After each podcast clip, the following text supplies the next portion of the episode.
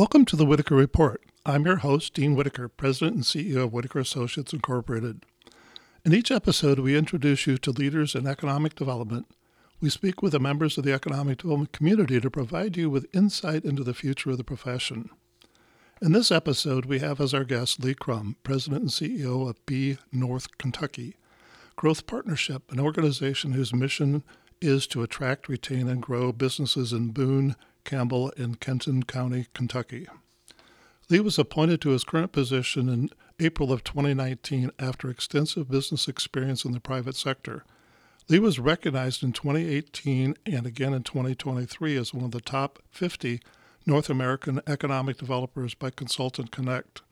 In 2022, Lee and his team at B North Kentucky won 19 projects representing $292 million in investment and 2,356 jobs. Today, we'll talk with us about the trends in economic development and more specifically, about how the nature of economic development is changing and as a result, the role of the economic developer. Please join me as we welcome Lee Crume, President and CEO of B North Kentucky Partnership, to the Whittaker Report for joining us today. We appreciate you taking your time to to uh, meet with us and share some some of your thoughts about some of the challenges of economic development and kind of where we're headed. But my first question really is about um, Northern Kentucky and your your neck of the woods, and what are some of the challenges and opportunities you see? You've been in this position about four years now. What, what have you seen, and what, where do you see things headed? Yeah, well, certainly uh, it has been a crazy four years when you think about where the world has has mm. gone from and where we were in 2019 to where we are today. You know, who would have ever predicted the a global pandemic, the political turmoil that we've had, the uh, a a ground war in Europe, uh, you know, different geopolitical challenges that have come out. It has really been a fascinating time, and you know, in economic development, to some extent, all of those can have little ripples or fingers of effect on on your community, uh, and, we, and we see a little bit of those. I, I I like to think, Dean, that that our challenges, and we have them, they're the challenges of a prosperous community. When you mm-hmm. think about communities that that are having success and that are growing, they're they're growing pains that result from that. And so so every community has a challenge, um, and I, and I think ours fall into that. And so when I think about where we focus a lot of energy, you know, workforce is an important topic for us. People, um, demographic growth is a is a challenge, but it's a good challenge. We're a growing community, but we'd like to be growing more. Um, good good sites are a challenge for us. They're a challenge for us because we've had a lot of industrial growth and office growth, and they've consumed the available land. Uh, and just like other prosperous communities, we need more more good sites. Um, you know, we talk to clients clean energy is is a is a growing question that they're asking. How can we have more access to clean energy supplies? Um, are, are things that that people are talking about. And so so these are the conversations that we're having inside of our community. But I really think they're all the kind of questions or challenges that that communities uh, that are prosperous at the moment are, are asking themselves. And, and then inside of that, there's an opportunity. And we've just started talking to our community kind of writ large about how do we address some of these things? How do we be uh, progressive in our approach to them to maybe capitalize? So if we can create create unique um, solutions to workforce or unique solutions to getting more industrial sites available, uh, does that give us a competitive advantage in the mar in the market or when companies are doing site selection projects. So we're we're trying to not look at these as oh kind of doom and gloomy kinds of things, but mm-hmm. where can we find opportunities inside of them? That's a great idea. I, I really admire your approach. We've been working with a client right now on a site selection for a solar farm. And so these are probably something to be thinking about for your area. Um, I know that Rick Weddle at one time, when he was at the Research Triangle Park, leased all the rooftops of all the mm-hmm. buildings in the Research Triangle Park with the intention of putting solar panels on them. So maybe there's some things you can do to address your clean energy supply question. Yeah, and we, we've had we've had good success with that. If you look at uh, Amazon's big air hub, the prime air hub at CVG, they're going solar panels all all across the top of, of that for that very reason. We've got a lot of other clients that are are looking into that. One of the challenges of that is when you have a mature industrial base, if they built their building in the 70s or 80s, yeah. they may not have the structural strength in the building to do that, and so okay. the, some of those folks can be a little bit a, a little bit limited. I understand. Um, the other question I had was, what do you see as some of your competitive advantages? So you've got you're a fast growing area and you know this three county region of northern kentucky what are some of your advantages? Yeah there, there's a bunch and you know the the the foundation or the underlying advantage that we are always going to have is is is look is you know talking about real estate location location location. Mm-hmm. and, and we think about that in terms of of not just industrial it's incredibly important in, in industrial but also in terms of, of professional services and office you sit in the Eastern time zone. So when you think about where are people in North America from Toronto and Montreal all the way down to, to Miami, um, you're in the Eastern time zone. So you can directly service them from, a, from an office or professional services perspective. You also sit proximate to all of those people. So whether you're sending a semi truck or you're putting a business consultant or a financial planner on a plane, you've got great access to those markets. So location for us in Northern Kentucky, being a part of the Cincinnati metropolitan region is, is always a great advantage. You know, one of the other things that, that is really unique is we really sit astride the kind of Midwest Southern um, uh, I don't want to say borders, borders isn't the right word, but communities, if you will. And so I think you get a lot of that Midwestern work ethic, but the advantages that you've seen people take advantage of, of being in the Southeast of, of late. And we really, we really sit on the, on where those two things come together. I think that's a, a nice advantage for us. Kentucky, of course, is a low cost state in a lot of ways, um, low cost of energy, uh, labor, generally speaking, when you compare it to the rest of the United States, is low cost, which I think is advantageous. And I think when you look at our legislature and our governor, they've shown they have the ability to do big deals and to want to be aggressive or progressive in economic development. And when you're working with a client, that that's a really helpful thing. Mm-hmm. I bet it is. Where do you see things headed the next three to five years, looking out into the future a bit? What what do you see coming up? Yeah, you know, Dean, we talk about this locally, and I go back to my original answer with I, I kind of think of it like this. I think there were a lot of trends that were under the surface that mm-hmm. COVID mm-hmm. and other things kind of just fully ruptured. And, and you think about the simplest one is the the baby boomers are are moving out of the workforce and the Y's and the Z's are really becoming the dominant cohort. That was happening anyway. Um, but but but the pandemic really just brought that full scale. Um, other things to me add up to we talk about scarce resources. I I think in particular the next three five, maybe even ten years, we are we are moving into a world of more more scarce resources than what we've had the previous 20. You don't have this ever growing supply of workforce. You don't have this ever growing supply of places you can go for industrial land. And so we talk in our community about that. And how do we make, how do we think about those in terms of investments? How do we invest our workforce by the jobs that we're bringing here? How do we invest our workforce by the types of training that we are providing them? Um, how do we invest our industrial land by how we develop it, develop it, and what we uh, develop on it? as a community. And so we we are talking about it again, not from a negative perspective, but from an investment perspective on these scarce resources. And I, I think for us, that's that's at least where we are starting that next three five year window. I think that's a, a, commendable thought, and that kind of leads me to a, another question. It's more about um, the trends that you see, and and one of those appears to be kind of a more an investment approach. You have limited, just like um, a financial investment. Well, it is a financial investment, but it's a, an investment not just financially, but it's an investment in the community's future. And mm-hmm.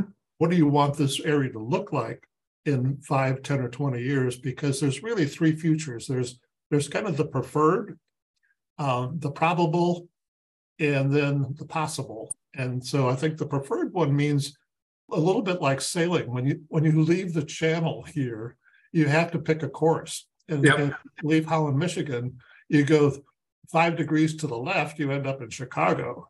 And then you go five degrees to the right, you go to Milwaukee. And so choosing your your future has to happen today for where you're going to end up in three to five years. And but um, I've had a little experience with your organization in the past where you you sat down and actually talked with about choosing a future. Um, and and I always commended your region for having the insight and the leadership to be able to think that that way about what do we want this community to be and and where are we headed.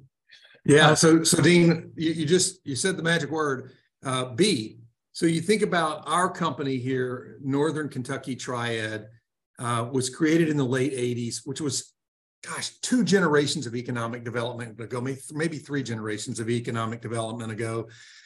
And we and we rebranded and we renamed the company in in February of this past year. And and and, and we called it Be Northern Kentucky.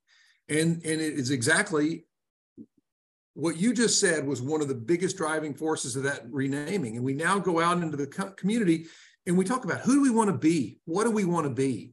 Um, what, do, what should Northern Kentucky look and feel like five, 10, or 20 years from now? And to your exact point, we have to set that course now to attain attain those futures. And so so that is so important to us. It literally became an element of the renaming of the company from northern kentucky Tri-ED to be northern kentucky or BE NKY the other part of that name is growth partnership. Hmm. we really wanted to make sure that that was on the nameplate when people walk up to the door that it is a growth partnership we as a company or economic developers cannot sit in our silo and just do deals and bring companies to the community and think that that is going to chart the path to a success. Yeah, I'll work that sailing back in there for you. Chart a path to a successful future. It has to be a partnership with public sector, private sector, other nonprofits, community members to get to the place where we want to be. I get excited about that. So I, I kind of charged off on that. I I see that and I and I think you need to be excited about of what where you're at and what you're doing. And speaking of excitement, then um, what concerns you the most as you look into your crystal ball? What as you're you're looking at that issue of uh, uh, being and choosing a future? What concerns you? Yeah. So again, I, I go back to that that topic of being a prosperous community. We sit from a position of a favorable position today. And so I think sometimes when you are in a prosperous community, it's easy to take that for granted. Mhm. Um, and oftentimes you'll hear you will hear in prosperous communities, we we need to we need to not grow or we need to slow growth or we you know and, and they say we don't want to be like XYZ community out there that maybe has seen too much growth. Mhm. And so that's concerning um, because as we talk about it here, I I always I, I've said this a lot recently, Dean. Success is not a given.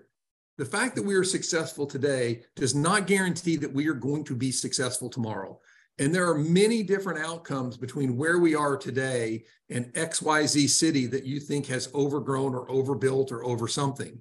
Um, and so as we move down this path, we can choose maybe what kind of problems we want to deal with. And I would much rather deal with the problems that come from being successful than mm-hmm. having never been successful at all.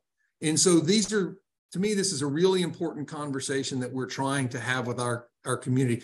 How do we respect the thoughts of people who maybe are seeing some of the negative aspects of growth, whether it's, you know, they can't hire people or traffic has gotten a little bit difficult for them with the idea that you can never stop growing. You can never stop pushing your community forward because, as I said, success is not a given. Well, you you um, work in a wonderful area, and I've I've spent some time down there, and I the impressions I came away with was a, a a place that has its act together, and that has the quality of leadership to be able to bring about that vision that you you just described. So I think you're you're in a great location and have the the backup to that. Um, one of the concerns I had there was the bridge over uh, the Mhm. river. And where does that stand today? What what's happening with the bridge? Yeah, so the great news is thanks. And again, you think about what our country can do when when we work together, really a bipartisan effort. And President Biden uh, visited us in the spring and he stood on a stage with Senate, Senator McConnell. And, and President Biden said, This bridge doesn't get done without this Republican.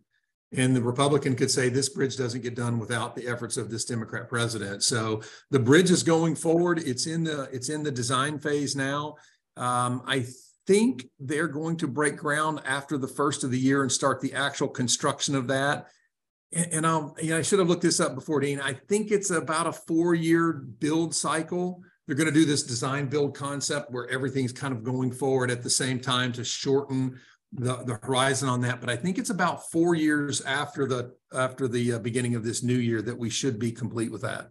So it's wow. exciting. It's a hugely important project for our community. And, and you sit across the river then from a fairly large regional economic development organization. How did the, how did the two of you work together? How does that play out?